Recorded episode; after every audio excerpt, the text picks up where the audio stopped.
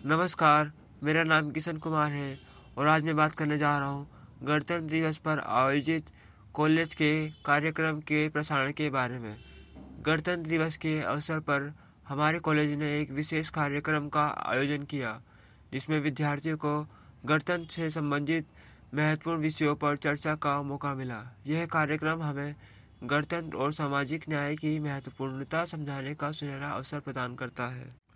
इस कार्यक्रम की शुरुआत एक विशेष वक्ता के द्वारा हुई, जिन्होंने गणतंत्र और सामाजिक न्याय के महत्वपूर्ण सिद्धांतों पर विचार किए।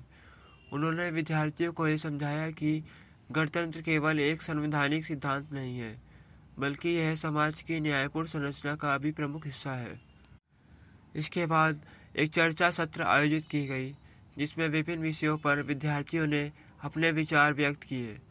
गणतंत्र समाज और न्याय के संबंध पर की गई चर्चाएँ ने विद्यार्थियों को समझाया कि हमें सभी को सामाजिक न्याय की प्राथमिकता देनी चाहिए, ताकि समृद्धि और समरसता का संबंध बनाया जा सके। कार्यक्रम का समापन एक सार्थक संवाद के साथ हुआ, जिसमें शिक्षक और विद्यार्थियों ने अपने अनुभव और विचार साझा किए। इसके माध्यम से हमने समझा कि गणतंत्र दिवस एक महत्वपूर्ण अवसर है, जिसका सही रूप से आयोजन करना हमें समाज में सकारात्मक परिवर्तन लाने में सहायक हो सकता है।